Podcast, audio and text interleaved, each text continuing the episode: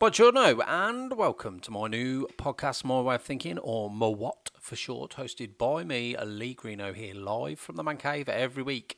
Now, my way of thinking is all about us, amazing human beings that all have a story to tell. Now, those stories can vary massively, but with the guests I'll be interviewing, you'll always be able to take a little bit of advice or insight into how extraordinary we can all be. Remember, there's only four rules on the podcast. Number one, no bullshitting. Number two, no judging. Number three, no negativity. And four, have some fun. Now, today I'm talking to Todd Sullivan. Todd Sullivan is an amazing character. He has travelled extensively to career. He's currently in Thailand. He's a writer. Uh, he grew up in America. He's just a real interesting character and he comes up with some great insight today. And also, he likes extreme horror, which you'll pick up on as well when you're listening. So make sure you keep listening in. It's a cracking interview. Here we are, me and Todd Sullivan.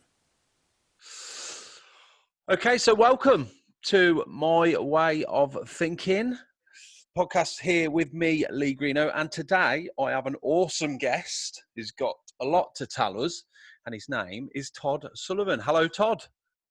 Hey, how you doing today? I'm fine. How are you? What's the weather like there? Uh, actually, it's been raining all day here. It's been, uh, yeah, like you know, I didn't realize this before I came here, but Taipei has a lot of lightning storms, and I'm on the roof, so and it's been raining quite a lot here and lightning and stuff like that. A lot of thunder. Yeah. Is it humid there? Because it, it's the summer, isn't extremely it? Humid. Yeah, it's been really humid for the past like three months. Extremely oh. humid. Yeah, just sweat. I, could, I, don't think I could cope with that. I mean, here in the UK, um, oh, just if people don't know, you're in Taiwan. if we didn't mention that. Um, but here in the UK, it's either red hot lovely day or it's windy and rain, and it's pretty. It's one or the other, um, which can be quite annoying. But it's not humid, which is nice. Cool. So, yeah. Okay, so thanks ever so much for coming on, Todd. Now we've got loads to talk about. I always like to start the show with a couple of uh, funny clippets or news and things like that. And I thought, seeing as you're in Taiwan, we would do some interesting facts about Taiwan. Now, how long have you been there? Uh, I've been there almost ten months. All right, okay. Well, I'll tell you these. These I've got five interesting facts, and you can tell me if you know anything about it or you've seen it. So, apparently, bubble tea has its origins in Taiwan. Now, uh, what bubble tea have you had it? You know, I have a friend here who got pretty upset at me a couple of months ago. I have never had bubble tea, but you're right. It's it's extremely, extremely popular here, and she could not believe I've never had bubble tea, but I have never had it. No, I know what it looks like. People have told me what it tastes like. Uh, they sell it everywhere, but I simply have never had the urge to try it. well, there you go. There's your homework. Try some bubble tea. I don't think I'd like tea with something in it. It just doesn't seem right, does it, to have I'm not a tea person. Oh right, okay. There you go. I mean, I've got I drink a lot of coffee, but I don't drink a lot of tea. Oh right. Well, apparently they have things like uh, coconut jelly and stuff like that in it, and so I am interested, but it's it's not over over the UK. I think they might have, do it in a few places, but I've never sort of come across it. But there you go. Right. Okay. So the second fact: you can drive around Taiwan Taiwan. I say, keep saying Taiwan. Taiwan in only eight hours. It's so small you can drive around the whole island in eight hours. Um, and there's some awe-inspiring nature, natural wonders as you go around and historical sites. Have you seen any of that? Done any traveling around Taiwan? I have the same friend. I went to her hometown. So Taiwan is a relatively small um, island country and she lived basically. I live at the north of Taiwan in Taipei, and she lived basically in the middle in a place called Yulin. It's pronounced incorrectly in English, but it's called yeah. Yulin. And then at the very end, there's a place that's like Kaishan or something that's also not pronounced correctly. And so I could definitely imagine if you start Taipei, start going around. I guess maybe you could get there in around eight hours um, it seems like it takes a long time for me to get around Taipei. Like usually when I'm working, it's like an hour and a half to almost two hours to get to places, and that's just in the Taipei area. Yeah. So going around the entire country in eight hours, that seems kind of amazing to me, but I guess it could be possible. I suppose if you didn't have any traffic and everything was just nice and easy to, you know, that's without traffic. well, you know, and uh, important thing you need to remember about Taiwan is that mopeds and motorcycles are really big here. Yeah. And so maybe go on the moped, you can skip through traffic because you know you can just weave in between traffic, so you're not really stopping. Yeah. I can imagine the moped, you could probably go around the country in eight hours because there's yeah. probably no traffic you're going through or you're having to deal with. Yeah, yeah, yeah. Okay, right. Number three, you can take away your trash to the tune of Beethoven. Now, tell me if this is correct. Apparently, the trash truck comes round uh, every day to collect your rubbish, and how people know it's there is it actually plays music as it comes along. Is that correct? That is true. And that's one thing I don't like about Taiwan, actually. That's one of the few things I don't like about this country. So yeah. the the trash cut, the trash uh, trash truck comes around twice a day, uh, about twice a day past your house. You have to take out your trash and bring it downstairs. Yeah. If you miss those two times, you have to keep your trash until the next day. Yeah. And yeah, they play a song in order to let you know it's coming. You can usually hear it maybe about three blocks away, but it actually is. It's I've never had to deal with that in any other country, and it's kind of annoying because it's usually for me it comes at 3:30 when I'm at work or eight around 8:50 when I'm just coming home. So almost every day I almost miss it. So it's actually not very convenient in all honesty. It's the one thing I don't particularly like here. It annoys you. So when you hear that noise, it really annoys you when you hear that music. Well, you know, it's like it makes you think like a Pavlov dog response. I can hear it right now, actually, but it makes you think time. so that's the thing. Like right now, I'm doing this. So I can't take out my trash. So they're, brain, like they're brainwashing you. They're brainwashing you. Yeah, okay. it's, it's kind of, I'm not a fan of it. Okay. Uh, now, number four. This is a real interesting one to me. Taiwan is on a mission uh, to become a single-use plastic-free country by 2030. The first steps to become a more eco-friendly nation will already be taken within the next few years. Uh, plastic straws gone. Major restaurants um, have got rid of shopping bags and utensils and things like that. Have you seen any any of that in Taiwan? I don't know how accurate that is. No, there's a lot of plastic here. So oh. I, uh, I've I've seen plastic straws, plastic utensils, all the food, the prepared food comes in plastic trays. I mean, there's a lot of recycling here. There's a lot of recycling. Yeah. Uh, that's very big here because this is an island country, so they don't have like a lot of space to just throw things away, like dumps yeah. or something like uh, America or something. But there's a lot of plastic here. Um, yeah. So, so they're saying it, but whether they're doing it is is another thing. Whether they do it, yeah, it's another thing. But there is plastic here. Okay, and then finally, Taiwan's beloved snack will make your nose fall off. It's hard on the nose, but easy on the tongue, apparently. Uh, this is how the popular Taiwanese snack was once described by an owner of a street food stand in Taiwan. Tofu uh, is fermented tofu as a strong, pungent odor, odor, and they say this it smells like wet socks uh, and the stink is so strong it can be smelt 300 meters away. Uh, and that's the reason it's sold on street markets instead of instead of restaurants. Have you had any stinky tofu? Not to my knowledge. I've had tofu here, but none of it that's really smell. However, there is a little stall outside that comes throughout the day. And there's something in that stall that smells really, really bad. It does smell bad, but I always thought that was like a pork thing. I didn't realize it was tofu. It could be tofu, but yeah, now I need to find out. But it does smell terrible. So does it? It could. Yeah.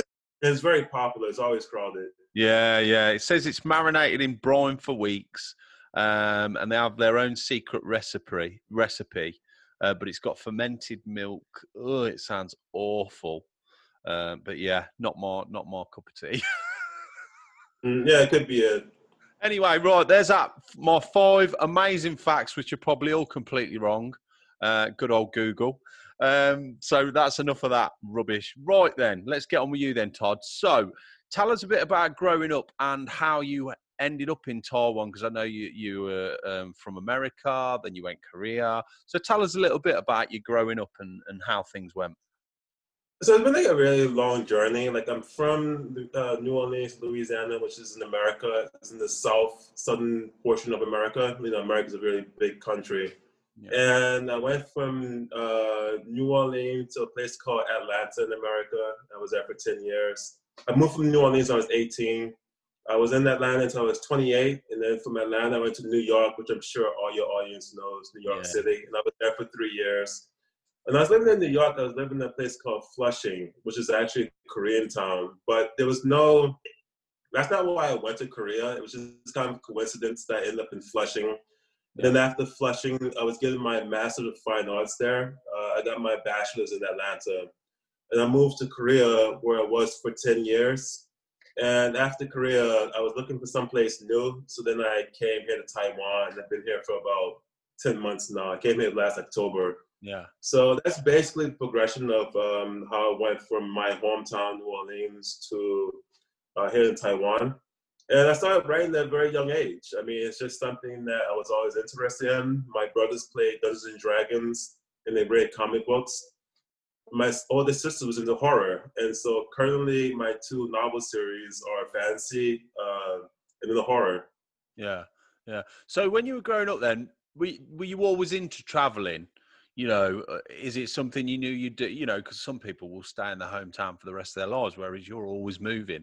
Or is it something that just happened with work?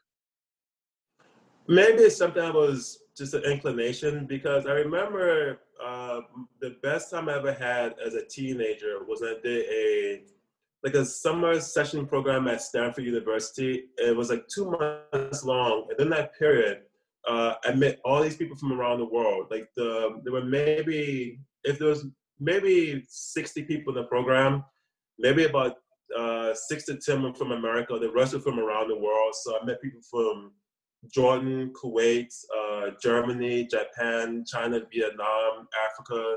So I met people from all around the world, and that was my standout experience as a, as a young person, as a teenager. So I just think that maybe knowing other cultures, meeting people from other cultures. It's just like a just an inclination that I have. I don't know if it's yeah, just an inclination that I have. Yeah. And do you think that you you use that in your writing sometimes?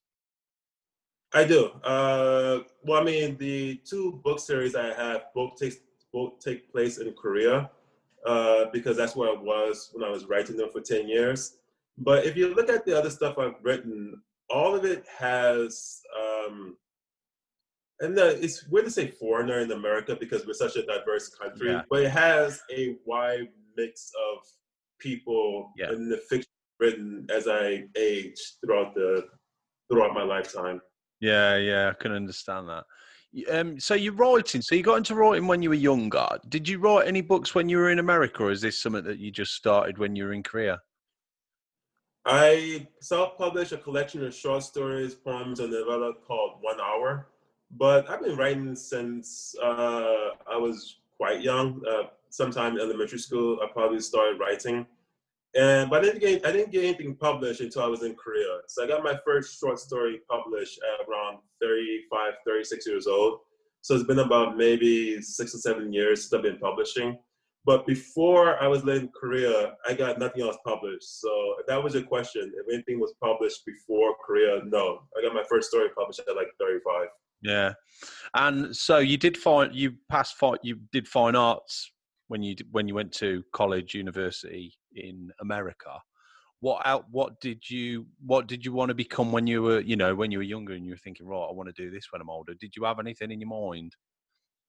I first, um, not really. I mean, you know, as a child, you go through like different ideas. Like, uh, I was thinking the doctor at one point. That's what I was gonna say. Then I stopped, but I was thinking the doctor. But then I found out how much you have to study in medical school and how hard medical school is. I was thinking a, you know, I actually went to uh, Catholic school up until I was 18 years old. So like my elementary, I didn't do middle school, but the high school was a combination of both. We're all Catholic because yeah. this is New Orleans. For people who don't know in your audience, New Orleans is a very Catholic city. Yeah. Uh, and so I was actually thinking of being a priest at a certain point yeah. in high school. But then I also found out that that was a lot of studying. They actually have to study a lot become a priest, and as you see, there's a trend there. And so maybe a doctor, a priest, at some point, maybe a police officer. But in the end, uh, writing was a thing I started as a young person, as a very young kid, and kind of kept through the entire way. So that's basically what I'm doing now. Yeah, and it's funny when you're younger how you, people will say, right, you need to know what you're going to do because you're going to get college, and you know, and you're like, how do you know? No, no one knows.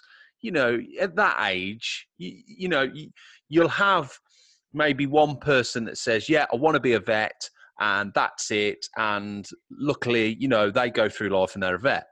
But that's very rare. The majority of people and young kids you know, don't know exactly what they want to do. You know what I mean? Yeah, sure. I mean, I teach now, and people bounce around. I mean, they bounce around because you change. You change from, you know, when you're. Um, I've taught from kindergarten, elementary, middle, high school, university, adult, and then so I've seen the different progression of different ages. And yeah, people in kindergarten change from elementary, middle school, high school, university, adult. So yeah, you keep changing there's some, there's usually a, a thread. Like you, even with young kids, they seem like not seeing certain kids gravitate towards certain areas of interest, and that's definitely true. And that probably stays with them throughout their life, and probably has an influence upon what they want to do as they get older. But yeah, I mean, people change, and what they want to do changes. You got to go. With, you got to go with the flow, ain't you? Really, I think. You know, I always say to my kids, you know, have a few options and a few hobbies and you know maybe one day something will click you know but i'll never say you need to have an idea of what you want to do now because it's just you know i think i agree. Yeah i mean just give them a buffet of things they can choose from and just see what they end up rolling with as they get older. Yeah definitely definitely. Now so you moved away from america um so America, tell us a little bit about America. Obviously, you just said you were Catholic for a while. You've sort of come away from America, and I mean, here, you know, the UK, we have our own problems, but it seems like there's quite a few problems in America at the minute uh, with Mr. Trump. How how are you about going back to America? Do you think you'll ever go back, or is something you're glad you left? How do you feel about America? Uh, you know, when I was in Korea, I probably went to back home maybe twice a year or something. So I've been home quite a lot. And between Korea and Taiwan, I was at home for about two months. But, you know, it's always what's portrayed in the news and then what the actual reality is tend to be quite different like my when I go home, I stay with my parents, and it's like a smaller suburban area outside of uh, Atlanta, which is like a big urban city. Yeah. And there, it's just very quiet. Uh, it's just you know people walking their dogs, going to work. Um, uh, it's very calm and quiet. So I have no problem going back to home because where I'm, where my home is, it's just very I won't say uninteresting, but it's definitely nothing much going on. It's just a very suburban, quiet, quiet area. So yeah, I guess it's different for me as a as an actual American, knowing that there's just very simple, simple places that exist throughout most of the country. There's hot spots, but then there's most of it's just very simple everyday life. Yeah, like you say, we hear a lot. A lot of it is media, isn't it? Sometimes they hype things up because that's what sells. You know.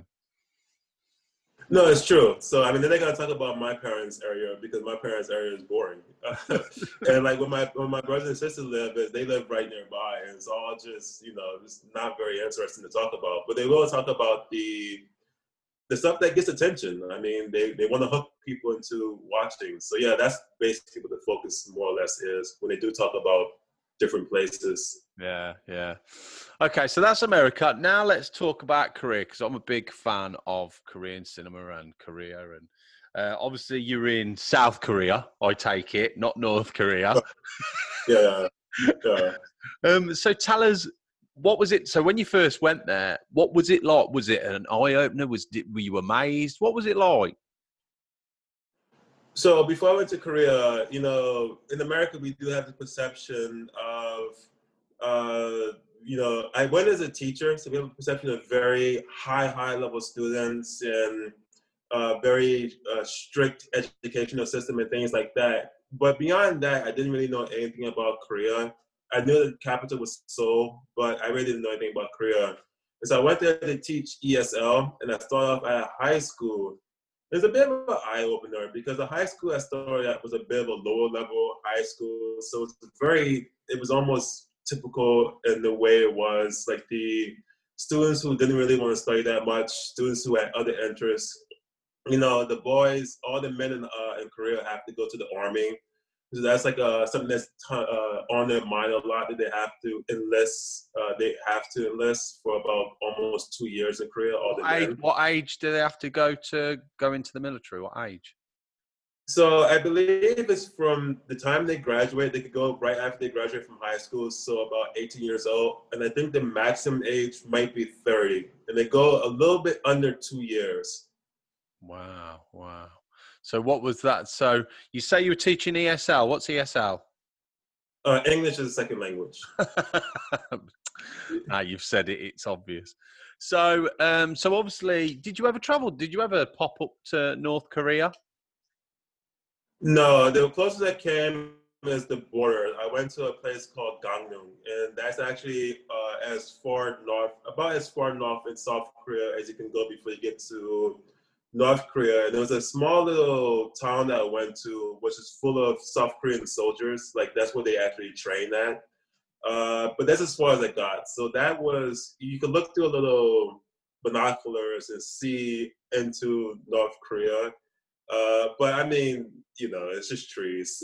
That's all you see is trees. There's no, not like it's not like anything changes because of uh, the human border that we've made of, uh, you know, South Korea and North Korea. So there's nothing really interesting to see about it except, you know, nature.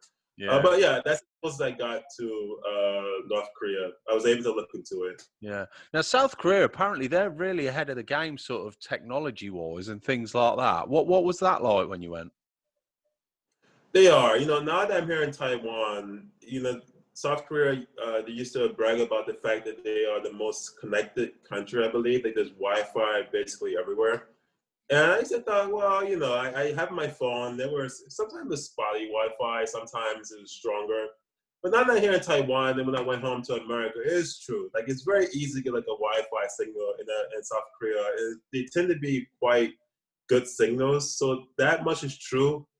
Uh, again, it just depends on where you go. There's uh, there are rural areas where there's farms and um, you know pastures, and there's not a lot of technology in these areas. They're very uh, it's very rural, like a typical rural area. And then there's like big cities like so uh, Seoul, Daegu, Busan.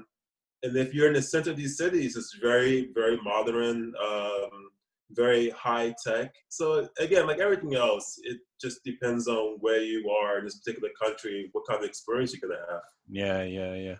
So, um, so you leave Korea. What was it like? Because you've been there a long time. We did you were you a bit sad to be leaving, or did you were you looking forward to going to Taiwan? I wasn't sad to leave. No, I was there for ten years, and that was long enough. Uh, I like Korea. I want to go back to visit Korea. I actually studied the Korean language for like three years, so I'm actually functional in Korean. I can have limited conversations that sound very robotic, not like what we're doing now. I can have limited conversations with people. But after 10 years, I, I was pretty burned out and I just wanted to go somewhere different. And Taiwan, I didn't particularly want to come to Taiwan. I just it sent out my resume to different countries. So I sent it out to uh, Mongolia, uh, Thailand, Cambodia, uh, Japan, anyway, uh, Hong Kong, Yeah. and Taiwan. And Taiwan had the best job offer, so this is where I'm at. That's it. There's Yeah. no particular. Yeah. And what were the people? So, um, what are the people like compared to sort of Korea com- in in Taiwan, sort of culturally? What what's that like? So in Korea, a, a very common phrase you first hear when you go there is uh, "bali bali," which means really, really fast. And so in Korea, they like to do things really fast. They walk fast. They work fast. Uh, it's just like a very fast-paced, aggressive attitude. Yeah. In extremely laid back. Uh, it's, it's very. Uh, they do not like in Korea when the train's coming, everyone's rushing to get to the Yeah. It's like everyone just moves at a very snail pace, so that if the train's coming, you just need, you just need to chill because you are not going to get past the people in order to get to the train. It's just very slow.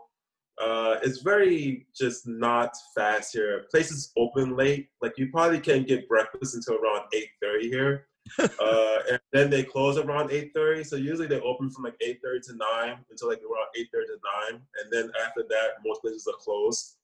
Yeah. And so I kind of think of Taipei as like a big country town. It doesn't feel really like a city, even though it is a city, but it's very just slow, very, Yeah. very slow here. I bet that's quite nice, and it going to that from being, you know, 100 mile an hour, going to, you know, Taipei and just being able to just collect your thoughts almost. Is. It's very. There's a lot of nature here, and it's uh, the air is very clean because everyone ri- rides mopeds, and so the air is much cleaner here. Um, there's a lot of animals here. There's a lot of birds here. Uh, a lot of different diverse wildlife. So yeah, I mean, it's like a nice change of pace from the very fast pace of Korea. Yeah, it's something. I was, it's somewhere I've always fancied going. I've never been to Taiwan, but it is one. It is on the list. So no doubt I will. I will go there. It sounds good, nice and chilled out. Because it can be quite here in the UK can be quite stressful at times as well. You know, it's like you say. We we have our um, rural areas and cities and towns, um, but it can be quite stressful. It can be quite fast, and uh, sometimes you just want to relax, don't you? And just as you get older, it's like I don't need this shit. Yeah, I think this would be a great place to raise a family actually. Plus, it's cheap here, and so yeah, probably be a very nice, relaxed place to raise a family. In all honesty. oh, brilliant, brilliant stuff. Okay, right. Uh, now let's talk about your books. So now, so you've managed to get your books published, and these are extreme horror. Tell us a bit about. So you must have always liked that genre. Something must within you must have thought, oh, I like that. I like vampires. I like horror. What, what, what? Tell us a bit about the books. Well, I have always liked vampires, but you know, to be honest, I'm not much of a horror fan. I don't really. I, I find it hard to sit through horror movies. Uh, very graphic, and you know that kind of stuff gets into my head, and I see it very clearly. Yeah. I actually don't read a lot of horror books, um, and so though I like vampires, I'm not really much of a horror horror person. But you know, like the the extreme horror book is really uh, about the vampires have really bad jobs, and that's basically what the book is about. It's about someone having a very bad job for the rest of eternity, like for the rest of because no vampires don't really die; they're there forever. Yeah. And so that's basically the idea of the book. But the book has some very graphic scenes in it, which makes it kind of extreme horror. So it can be very violent at certain points and some of the things in it. So that makes it kind of the extreme horror aspect. But the book really is about having a very bad job. Yeah, hell, hell on earth, having a bad job for the rest for, for the rest of eternity. Basically, you're right. Yeah, you just you know these these vampires and they can't escape. You know, there's um they can't escape their job. So yeah, it's basically that's it for them. I see. I like that idea, and because I watched a film the other day. I watch lots of films. I'm a big film fan, and I'm always watching films. Um, and I watched Old Guard on Netflix. I don't know if you've heard of it. It's um, Charlize Theron. Have you heard? Of it? I, I haven't. No, no.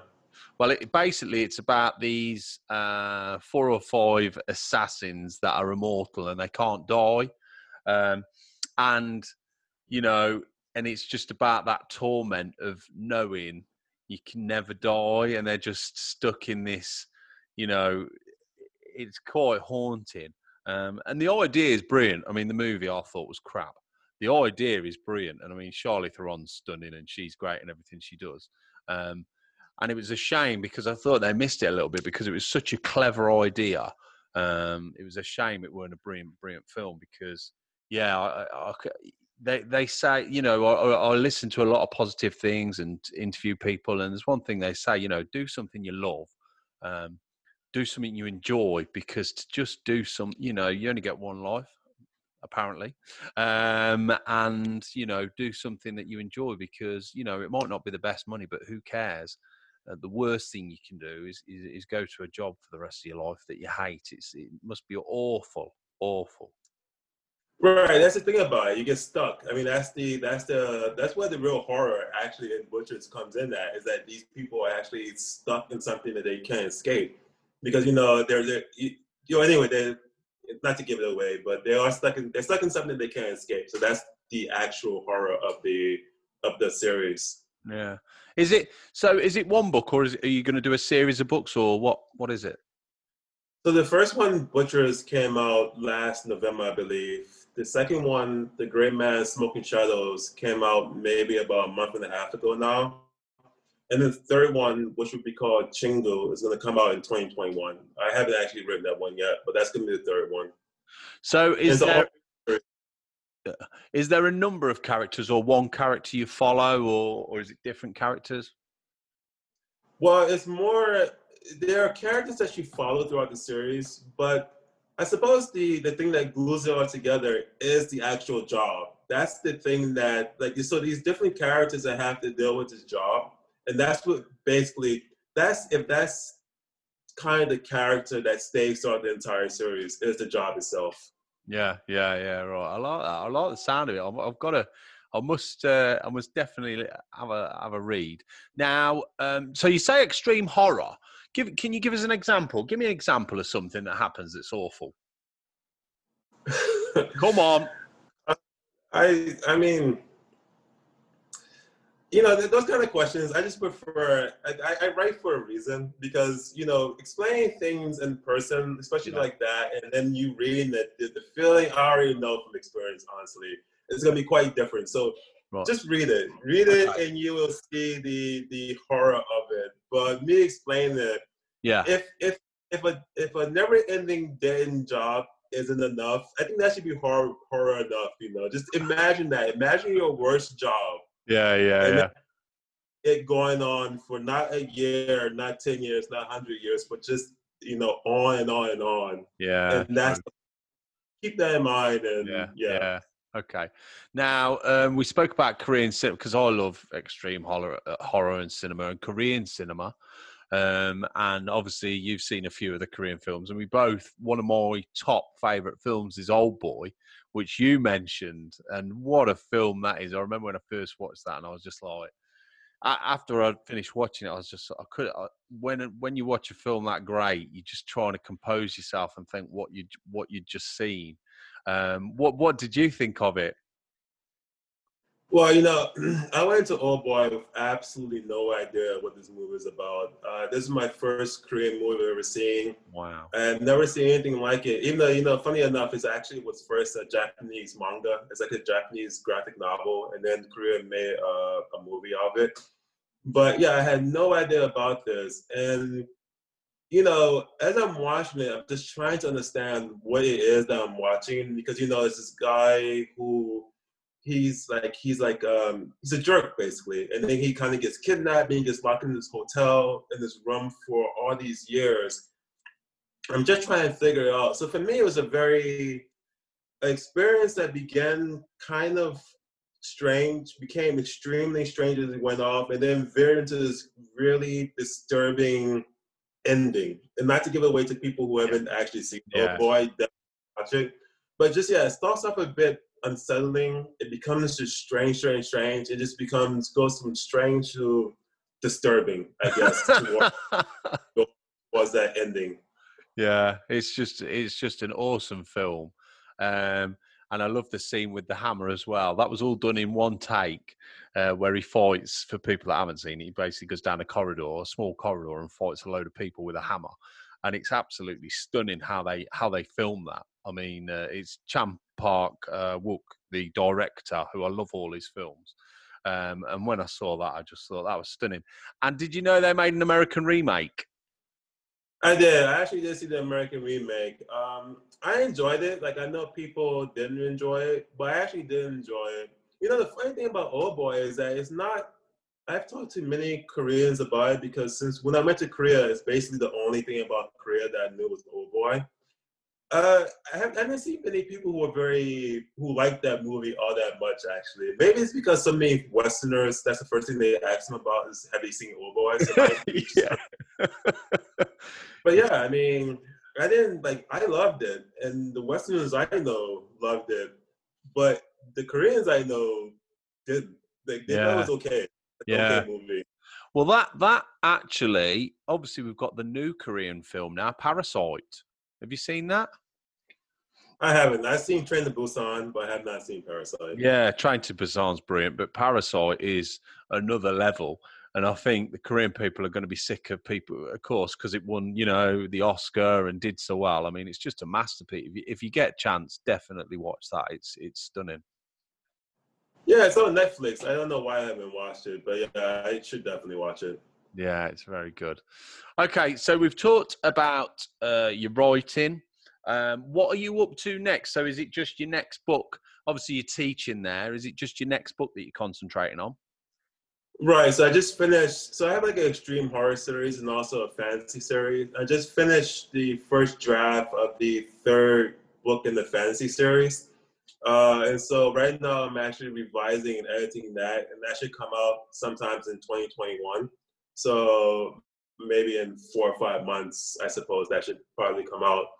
And then after that, um, right now I'm collaborating with this guy that I make here on um, it's kind of used. He's from Nigeria, and we're using Nigerian mythos to kind of create basically like a superhero style type um, graphic novel web series. So that's actually we're doing that right now, and that's basically what I've been into in the past three or four weeks. Ah, sounds interesting. Now, what do you get up to in your spare time? Have you got any hobbies out there, or, or, or that you do that you've been doing? No, you know, COVID nineteen has kind of no. made that kind of stuff difficult. When I was in Korea, I did a martial arts called kendo, which is a sword fight. You use sword fighting with bamboo swords and I did that for nine years. But uh, I was gonna do it when I came here, but uh, you know, Kendo is a very close martial arts, and during COVID nineteen, close is not what you're supposed to be.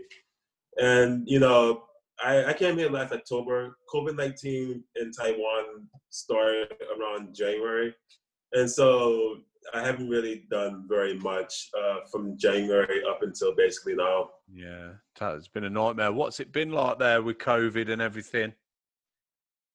It's been strange, like everywhere else. I mean, you know, um, it's not we they tackled it a lot faster than other countries, and so it didn't really get off control like it did in different places.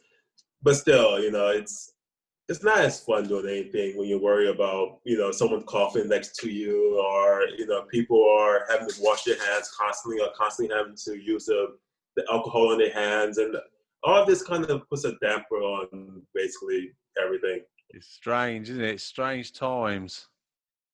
Yes it's not it's not as fun as it was like in 2019 that's for sure. It, may, it makes you think uh is there divine in you know is it something that uh, you know divine intervention because things were maybe escalating getting out of hand? Whereas this it doesn't matter who you are or how much money you've got you know it's sort of a leveler it's quite it's quite strange isn't it? You know it, no one can escape it. This is true. Uh, covid-19 i don't know if this has happened before but it, it touches everyone. There's no one like you could be a president a prime minister you could be someone who's you know not a person, a prime minister, but still, there's no no one I think on planet Earth was unaffected has been unaffected by COVID nineteen. It's just because it's a germ, it's a it's an illness or a virus. But anyway, so it spreads, it can spread everywhere. So everyone has to be um, conscious of it. Yeah, it's strange, strange. Okay, so um, any advice? So if people wanted to become a writer or you know, maybe traveling or anything like that, what sort of advice do you reckon you could give them, Tom? What do you think is important? Uh, if you want to be successful as a as an author, become more successful at early age, write a lot, but as soon as you can, start cultivating contacts. Context is really important. So write often and cultivate contacts.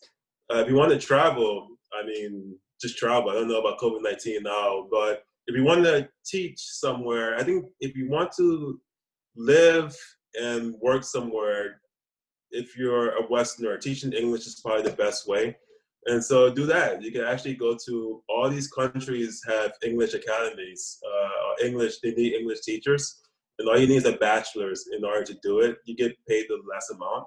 But that's a way to actually move to a different country, live there for a year or two, and then move somewhere else. And so it's a very convenient way of traveling around the world. Yeah, no, that's a good point.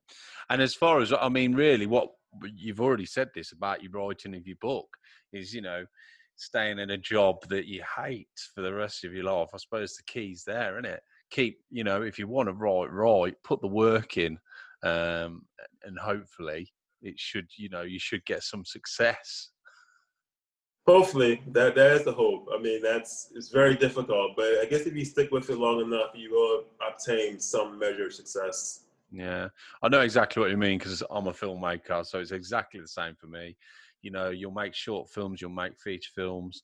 Um, you're constantly striving, um, but you don't get paid for it. Well, I don't get paid for it, and you know, you're just trying to get to a level where you actually one day can do it as a job and get paid well for it. Um, but I suppose that's all about the journey, isn't it? If it happened straight away, no one would be trying to do it.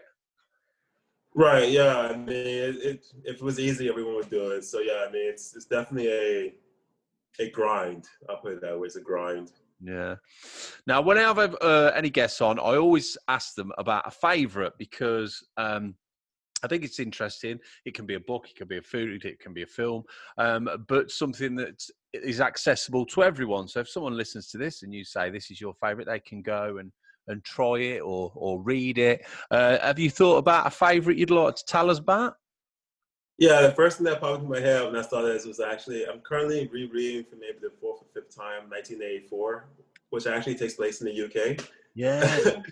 yeah, so and that's actually on Kindle Unlimited. That's actually where I'm reading it because it's free. So yeah, anyone who has Kindle Unlimited, if you have Kindle Unlimited, go try 1984. If you haven't read it yet, uh, try it. It's actually a really, really good book. Very engaging book. Yeah, I've never, I've never read it. it. Was it made into a film? It was made into the film, wasn't it? It was. It was made into a film quite a long time ago. Yeah, that's a great shout. That is. Oh, who was it written by? Can you remember? Uh, Orson Orson Welles, I believe. Let me check really fast. It's a depressing book. I mean, just you know, keep that in mind. It's, it's not a happy. it was Orson Welles. Yeah, it was Orson Welles. It was. No, George, George Orwell. But yeah, it's a depressing book. So don't don't go into it looking to be if you feel depressed during COVID, you might want to think about it. But yeah, it's a. but yeah, I mean, you know, yeah, I mean, the thing is, there are sometimes there are harder books to read than others. I suppose the key is having sort of, uh, you know, if you're going to read a hard book, then you read an easier book. I suppose it's sort of everything in moderation, because um, it's the same with films, isn't it? You watch a comedy, you watch a horror, you know, it's it's exactly the same kind of thing. But that's a really good shout. I will read that book, 1984, and it's free on Kindle. On Kindle Unlimited. So on Kindle Unlimited is free, yeah. So definitely, and it's not very long. And it's just extremely good book. Oh, brilliant, brilliant stuff. Now, if people want to buy your book uh, or get in contact and things like that, can you tell us where, where your book's available and, and if people can get in touch with you? So every country from Japan, South Korea, Taiwan, Thailand, they have an Amazon version. But the easiest way to get it is on Amazon. So if no matter what country you're in, if you go to Amazon, that's the easiest way to get it, and it's also the most reliable. But whenever country you're in, there your country is going to have an Amazon version, and you should be able to get on that also. Yeah, and what's which book would you um, recommend? The first one, Butchers. Right. For the uh, horror one, I would recommend Butchers. Uh, and for the fancy one, the first one is called Hollow Men. So it just depends on your taste. Uh, the horror one is extreme horror, so keep that in mind. The fancy one is probably for people who are teenagers and older. So like maybe 13, 14 and older. So it's just about for anyone. Right. Well, I'm going to be reading Butchers. cool. uh, let, if you read, let me know what you think. Definitely yeah. know what you think. Of course, definitely, definitely. Uh, now, is there anything else you'd like to talk about, or anything you'd like to finish on, Todd, before we finish? I want to thank you for allowing me to come on today. It's been a really fun conversation, and you know, I really appreciate you giving me this time to basically talk. No, that's fine. That's fine. Thank you for giving me the time to talk to you and get you on. Such a, you know, such an interesting journey you've been on. Um, and I really look forward to reading the book. When you write your next book, then make sure you come back on. Um, and hopefully by that time, you know, the podcast will be through the, the stratosphere. Yeah, definitely, I'll definitely come on again. Definitely, and we'll see where next time you come on. You'll probably be living in Japan or somewhere else. Hopefully, I mean, I plan on moving as soon as COVID dies down. I do plan on moving again, so I'll let you know where I'm at then. Definitely, you make sure you keep in touch. Well, thanks ever so much for coming on, um, Todd, and I will speak to you soon. All right, thank you. Thanks again. So that's it. A massive thanks again to Todd Sullivan for joining me today and also for you for listening. Uh, make sure you follow the podcast because coming up over the next months, there are some extraordinary interviews. The podcast will be streaming on the usual platforms, including iTunes and Spotify. So please leave a rating on there and subscribe. It is important. Uh, and to keep up to date or message me, follow Facebook, which is My Way of Thinking podcast, and also Twitter, which is My Way of Thinking with a three on the end instead of a G. Long story. now, um, also every week, I've lost my train of thought then. I'll put a preview of the conversation on YouTube, sort of a 10 minute preview, uh, which is my way of thinking podcast. If you put that on YouTube, please like and subscribe that as well, and you'll see a little bit of a preview, a bit of a preview, and my beautiful face of the show. Until next time, God bless and take care. Bye.